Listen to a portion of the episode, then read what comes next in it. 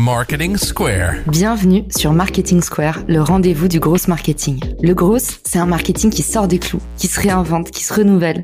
C'est aussi un mindset qui repose sur l'envie de se dépasser, de se détacher de ses opinions une bonne fois pour toutes et d'apprendre en continu. Si tu te reconnais dans cette description, que tu sois débutant ou expert, abonne-toi. Ce podcast va devenir ton meilleur allié. Cet épisode est rendu possible par celle-ci, la solution française pour piloter sa croissance clé en main. Quand on gère une boîte, on sait souvent plus où donner de la tête. Prospection commerciale, finance, compta. Avec celle-ci, c'est fini la phobie administrative. Rendez-vous dans les ressources de l'épisode pour tester gratuitement ce logiciel complet et accessible. Promis, celle-ci va vous simplifier la vie. Bon épisode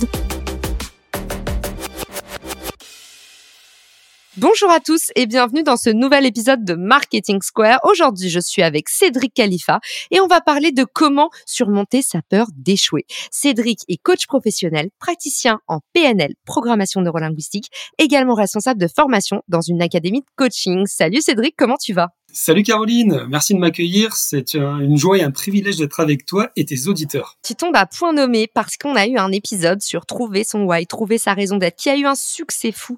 Ensuite, on a fait un épisode sur comment éviter la peur du jugement. Carton plein à nouveau. Et toi, aujourd'hui, tu vas nous parler de comment surmonter sa peur d'échouer. Le mot peur, il est omniprésent dans tous nos discours. On est quelque part toujours obsédé, tétanisé par la peur. D'où ça vient, cette obsession qu'on a d'avoir tout le temps peur de tout, tout moment, tout le temps. Carrément, Caroline. Moi, je dirais même euh, le mot attention. Je ne sais pas si tu as fait gaffe, mais le mot attention, c'est un mot qu'on entend tout le temps. Depuis qu'on est petit, on est toujours attention, tu vas tomber. Quand on est adolescent, pareil, attention, faut pas faire ci, il faut faire ça, attention à la cigarette, attention aux sorties. Quand on est dans l'entreprise, c'est la même chose. Attention, tu parles pas assez, il faut faire attention à ce que tu dis, aux mots que tu emploies, il faut faire attention à comment tu t'habilles, etc. Et puis quand on est plus vieux, c'est la même chose. Attention, tu parles trop. Bref, on est entouré du mot attention et on est entouré un petit peu des peurs qu'on nous projette. Et cette peur, ben, on sait tous à peu près d'où ça vient, puisque nos ancêtres avaient peur au départ euh, qu'un tigre arrivait dans la jungle, on avait peur, du coup, on était dans la fuite, le combat ou le côté je me fige. Sauf qu'aujourd'hui, dans nos sociétés, c'est très diffus et on est entouré d'incertitudes entre la crise climatique, la guerre en Ukraine, les souffrances au travail, tout ce qui se passe autour de nous et le flot d'informations que nous avons avec les réseaux sociaux. On sait plus trop comment gérer tout ça. Donc, on a plusieurs informations et le cerveau, il adore contrôler les choses. Il adore la certitude. La pire chose qu'il puisse avoir, c'est l'incertitude. Or, aujourd'hui, se lancer, faire quelque chose, changer de routine, changer d'habitude, bah, c'est l'incertitude. Et ça, le cerveau, il aime pas trop. Et en fait, c'est pour ça surtout qu'on est entouré de ce genre de peur. Toujours cette crainte de qu'est-ce qu'on va dire sur moi, c'est toujours le côté regard des autres. En fait, la peur, elle est souvent liée au regard des autres et à l'estime de soi. Et aujourd'hui, dans le monde de l'entreprise, il y a énormément de peurs. On s'autorise pas à être soi. Ces peurs, en général, est-ce qu'elles s'indexent sur euh, notre estime de soi? Est-ce que pas bah, moins t'as d'estime, plus t'as peur? Est-ce qu'il y a une corrélation entre les deux? Ouais, complètement. C'est le psychologue américain Julian Reuters qui parle de locus de contrôle. Il explique que, en fait, il y a deux manières de percevoir un petit peu le monde et les choses qui nous entourent. La première manière, c'est les événements que je le vis, je les dois à moi-même, à ma propre réussite, à ma propre contribution. Ça, c'est locus de contrôle interne. Donc en général, ces personnes-là sont plutôt des personnes dont l'estime de soi est haute, ou en tout cas, elles ont une forme de confiance en elles. À l'inverse, on a le locus de contrôle externe, où ici, on va plus attribuer les événements qui se passent, nos réussites hein, par exemple, à des facteurs externe. Et c'est là que va apparaître notamment le syndrome de l'imposteur, ce fameux syndrome de l'imposteur où je ne m'attribue pas la réussite, je l'attribue toujours à une cause externe parce que je suis pas à l'aise avec ça, parce que le regard des autres, parce que je ne me sens pas crédible, etc. Toutes les peurs que j'ai, la peur de à chaque fois passer pour quelqu'un que je ne veux pas être. C'est très lié à l'estime de soi. Or, c'est pas une problématique d'avoir ce syndrome de l'imposteur. L'effet de Dunning-Kruger, qui est également appelé l'effet de surconfiance, c'est l'effet qui est de se dire que j'ai tellement confiance en moi que j'oublie que je ne maîtrise pas tout. Et le fait de ne pas avoir confiance en soi nous permet d'avoir assez de recul, de douter des choses pour nous remettre en question. Et en fait, ça revient à ce qu'on appelle la flexibilité mentale. Et c'est fondamental d'avoir cette flexibilité mentale, une forme d'ouverture sur les choses, d'accepter qu'on n'a pas toujours raison et d'accepter la remise en question. Et ça, quand on a le syndrome de l'imposteur, bah, c'est génial parce qu'en fait, à chaque fois, on va se remettre en question. Évidemment, il ne faut pas que ce soit trop présent, il ne faut pas que ça nous paralyse, il faut qu'on en fasse une force, il faut qu'on puisse se questionner et se mettre en mouvement. Pour pouvoir vaincre du coup ces peurs, il faut abolir nos croyances. Pour abolir nos croyances, il faut comprendre quelles sont-elles. Comment est-ce que tu fais toi pour identifier un peu la, la source du mal? La source du mal, effectivement, c'est une bonne expression. Une croyance, c'est quoi? C'est quand ce que je vois, ce que j'entends ou quand je fais quelque chose n'est pas aligné avec ce que je crois. À ce moment-là, on rentre en dissonance cognitive, c'est-à-dire que j'ai du mal à accepter cette réalité. Mais les croyances, ça peut également être des croyances aidantes. Il peut y avoir des croyances sur lesquelles on peut s'appuyer. Le problème, c'est quand ces croyances deviennent limitantes.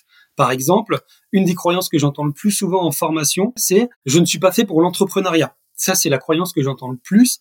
Le côté, l'entrepreneuriat, c'est fait pour les extravertis, enfin, ce genre de choses. Ça, c'est une croyance. C'est-à-dire que j'ai érigé un principe, quelque chose d'assez irrationnel finalement, dans lequel soit je me réfugie, soit je me protège pour éviter d'aller me confronter à la réalité. Et là, ça devient problématique parce qu'on est bloqué et enfermé dans notre croyance limitante. Pour modifier un petit peu ça, pour sortir de ces croyances et quelque part vaincre ces peurs, il y a un protocole que j'utilise beaucoup en coaching PNL et que j'enseigne à l'Académie européenne de coaching. Ce protocole, c'est un protocole en quatre temps. La première chose, c'est un, se confronter à sa croyance, c'est-à-dire la faire passer à l'épreuve des faits. Prenons l'exemple de je ne suis pas fait pour l'entrepreneuriat.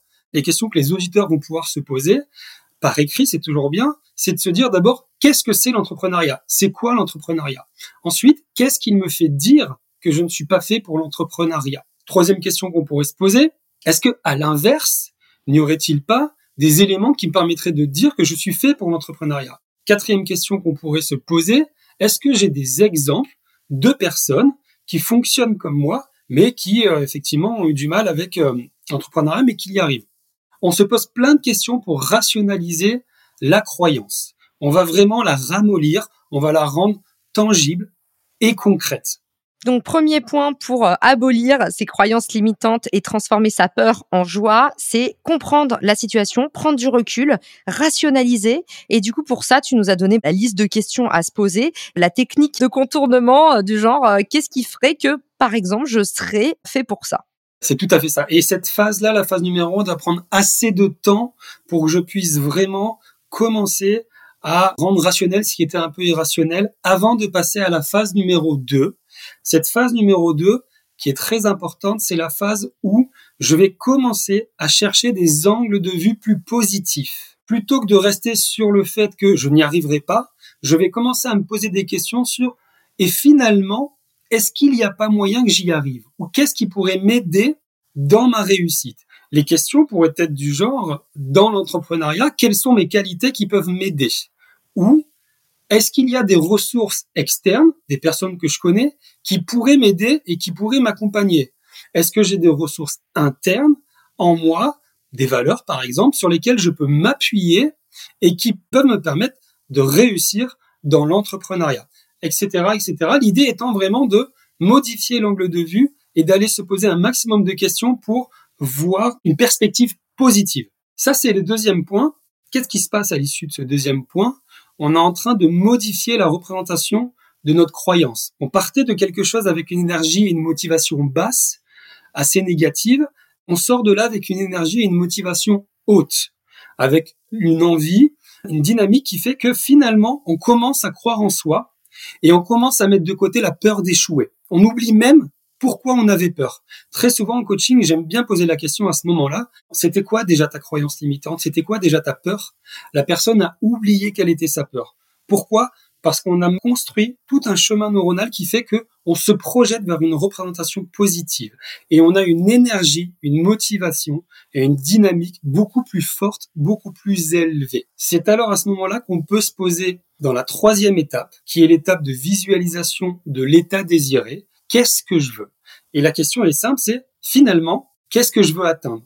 Et là, on va se poser, qu'est-ce que je veux atteindre dans six mois? Qu'est-ce que je veux atteindre dans un an? Dans la mesure où je suis beaucoup plus motivé, j'ai modifié ma croyance et j'ai quelque part modifié ma peur, je suis beaucoup plus enclin à écrire ce que je veux voir pour mon futur idéal. Ça, c'est la troisième étape. Idéalement, ce qu'on fait à ce moment-là, c'est qu'on essaye d'imaginer une journée idéale. Et puis, on la décompose. Et puis, on essaie de voir ce qu'il y a autour de nous, comment sont les personnes autour de nous. Voilà, ça, c'est un exercice de visualisation. Et enfin, quatrième étape, puisque le cerveau n'aime pas les choses difficiles et ingrates, le cerveau aime ce qui est facile, gratifiant et immédiat, on va décomposer ce que l'on veut en petits objectifs. Et la question qu'on va se poser, c'est quelle est ma prochaine petite étape pour atteindre ce que je veux et ainsi de suite. Comme ça, on va se construire un petit plan d'action qui va nous permettre d'avoir plein de sous-étapes faciles, agréables et gratifiantes dans lesquelles je vais pouvoir me projeter plus facilement et du coup, fini la peur d'échouer. J'ai vraiment surpassé ça grâce à ce protocole et je peux vraiment me lancer et me mettre en mouvement. J'adore. Finalement, c'est un peu du reverse engineering version cerveau euh, humain. Je rappelle le protocole en quatre points. Première chose, rationaliser comprendre la situation, essayer de s'expliquer pourquoi est-ce qu'on s'est mis dans cette croyance. Par exemple, je pense que euh, l'entrepreneuriat c'est pas pour moi. Pourquoi? Quelles sont les qualités pour être entrepreneur et à quel moment est-ce que euh, j'aurai ou pas ces qualités? Deuxième point, tu nous dis on change la perspective pour se forcer à changer d'angle et là c'est euh, et pourquoi pas? Et pourquoi je serais pas un bon entrepreneur? Troisièmement, tu nous dis on se projette dans l'état désiré et ça, on en a tous au moins entendu parler une fois, c'est la magie de la visualisation. On appelle ça aussi la loi de l'attraction, même si je sais que c'est un peu plus ésotérique parfois. Mais du coup, bah là, on se projette finalement dans un état d'abondance où on serait un super euh, entrepreneur par exemple. Et quatrième étape, tu nous dis on réfléchit à la prochaine action pour tendre vers l'état désiré et être capable enfin de passer à l'action. Est-ce que j'ai bien résumé, Cédric? Est-ce qu'il y a des choses que tu aurais ajoutées? Non, c'est parfait, Caroline. Bravo. Je pense que tu peux devenir coach professionnel sans passer par l'Académie européenne. C'est exactement ça. Tu as tout bien résumé. Le secret dans tout ça, c'est de s'exposer à ce qui nous fait peur. La peur, c'est la vie quelque part. La peur, c'est une émotion. La peur, c'est un signal. Il ne faut pas essayer de la supprimer. Il ne faut pas essayer de l'affronter. Il faut juste la regarder, l'accepter, voir ce qui se passe. Et pour ça, faut se questionner. Et l'écrit, c'est très bien. Écrivez vos questions, posez les questions par écrit, et puis notez-les. J'essaie de comprendre la situation, je change la perspective ensuite parce que il s'agit juste d'un point de vue finalement. Il s'agit juste d'une perspective. La carte n'est pas le territoire comme on dit en PNL. Hein. Je change de carte finalement pour aller voir un autre territoire et ensuite j'avance. Qu'est-ce que je veux vraiment? Maintenant que je suis dans un mindset positif et c'est quoi la prochaine étape? Ça c'est très important parce que on a toujours peur de la montagne et du sommet qui a à franchir. On oublie toujours le chemin qui va être sympa et agréable qui va nous amener vers ce sommet. J'adore ce que tu dis, Cédric. La carte euh, n'est pas le territoire. Je pense que c'est une des phrases qui a le plus euh, changé ma vie quand je me suis intéressée à la PNL. C'est un petit peu l'histoire de, vous vous souvenez quand vous étiez enfant, le livre dont tu es le héros? En fait, on faisait tous l'expérience de se rendre compte à quel point, en fonction de la peau dans laquelle on était, on voyait différentes sphères de l'histoire. Et du coup, ça aide à se détacher bah, du jugement qu'on a envers les autres, qu'on a envers soi-même. Ça force un petit peu à rationaliser. Et finalement, euh, plus on rationalise, moins on a peur, puisque quelque part, on peut dire, hein, la peur, c'est lié en général à, à ce qu'on comprend pas. Il y a une phrase très célèbre qui dit, il n'y a rien à craindre, il y a tout à comprendre. Je pense que c'est pas pour rien. Oui, complètement. Pour rebondir sur ce que tu dis, hein, j'aime bien quand je fais une séance de coaching poser la question raconte-moi quelle est l'histoire de ta vie en commençant par il était une fois? Et c'est assez fascinant comment les personnes déjà en se racontant sa vie à la troisième personne, on prend du recul et en fait on commence à avoir une autre vision de sa propre histoire. Il s'agit juste de comprendre les histoires, de modifier les angles et puis euh, comme tu l'as dit, euh, l'idée ici étant de vraiment rationaliser les choses, de les comprendre parce que le cerveau a besoin de certitude, il a besoin d'accrocher les choses. Quand on n'a pas de sens, il y a rien de pire. Dès qu'on retrouve du sens, en fait, tout va très bien et à ce moment-là, on peut avancer. La peur, c'est pas un problème. Au contraire, on a besoin de ça pour avancer. Une fois qu'on a compris ça, ça change beaucoup de choses. Je vais te citer une citation, euh, c'est une phrase d'André Malraux hein, qui disait une vie ne vaut rien, mais rien ne vaut la vie. Et moi j'adore cette citation, ça me permet de me dire que bah ouais, faut y aller quoi, c'est la vie et laissons-nous lui traverser par la vie, c'est important. Eh, dis donc, il aurait pas un peu plagié Alain Souchon? Moi, mon père, il écoutait tout le temps Alain Souchon et la vie ne vaut rien, rien ne vaut la vie, c'est Alain Souchon. Hein. Je sais pas qui est le plus vieux entre André Malraux et Alain Souchon, mais il y en a un qui a plagié l'autre. en tout cas, merci. C'était un épisode plein d'émotions. Je sais que vous les adorez, ces épisodes un peu euh, extra boost. En fait, cette fois, c'est peut-être la fois qui va vous permettre de vous libérer enfin, d'oser passer à l'action. En tout cas, moi j'adore cette phrase. J'y vais, mais j'ai peur finalement. Au terme de cet épisode, j'espère que vous serez d'accord avec Cédric. La peur, c'est un énorme moteur. Alors il faut l'utiliser comme tel et il faut y aller, oser y aller. On a hâte d'entendre vos retours sur l'épisode. On a hâte d'écouter vos histoires. Quelle peur vous avez envoyé valser suite à cet épisode? Cédric, merci mille fois pour ce petit coup de boost de la journée. Où est-ce qu'on peut te retrouver pour t'envoyer des messages d'amour, des questions ou se connecter avec toi? Parce que tu es trop sympa bah écoute, moi je suis présent sur LinkedIn, hein, Cédric Khalifa. J'adore discuter avec les gens. Autrement, bah, venez nous rejoindre à l'Académie européenne de coaching.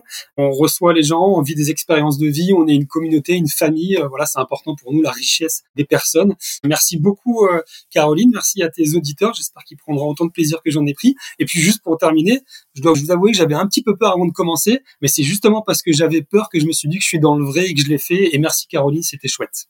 Trop fort, t'as très bien fait Cédric et c'était un super épisode. Merci beaucoup, merci à tous pour votre écoute. On a hâte de vous lire et je vous dis à très vite pour un nouvel épisode. Ciao Si cet épisode te plaît, tu peux le partager en me taguant ou lui laisser 5 étoiles sur Apple Podcast. Marketing Square.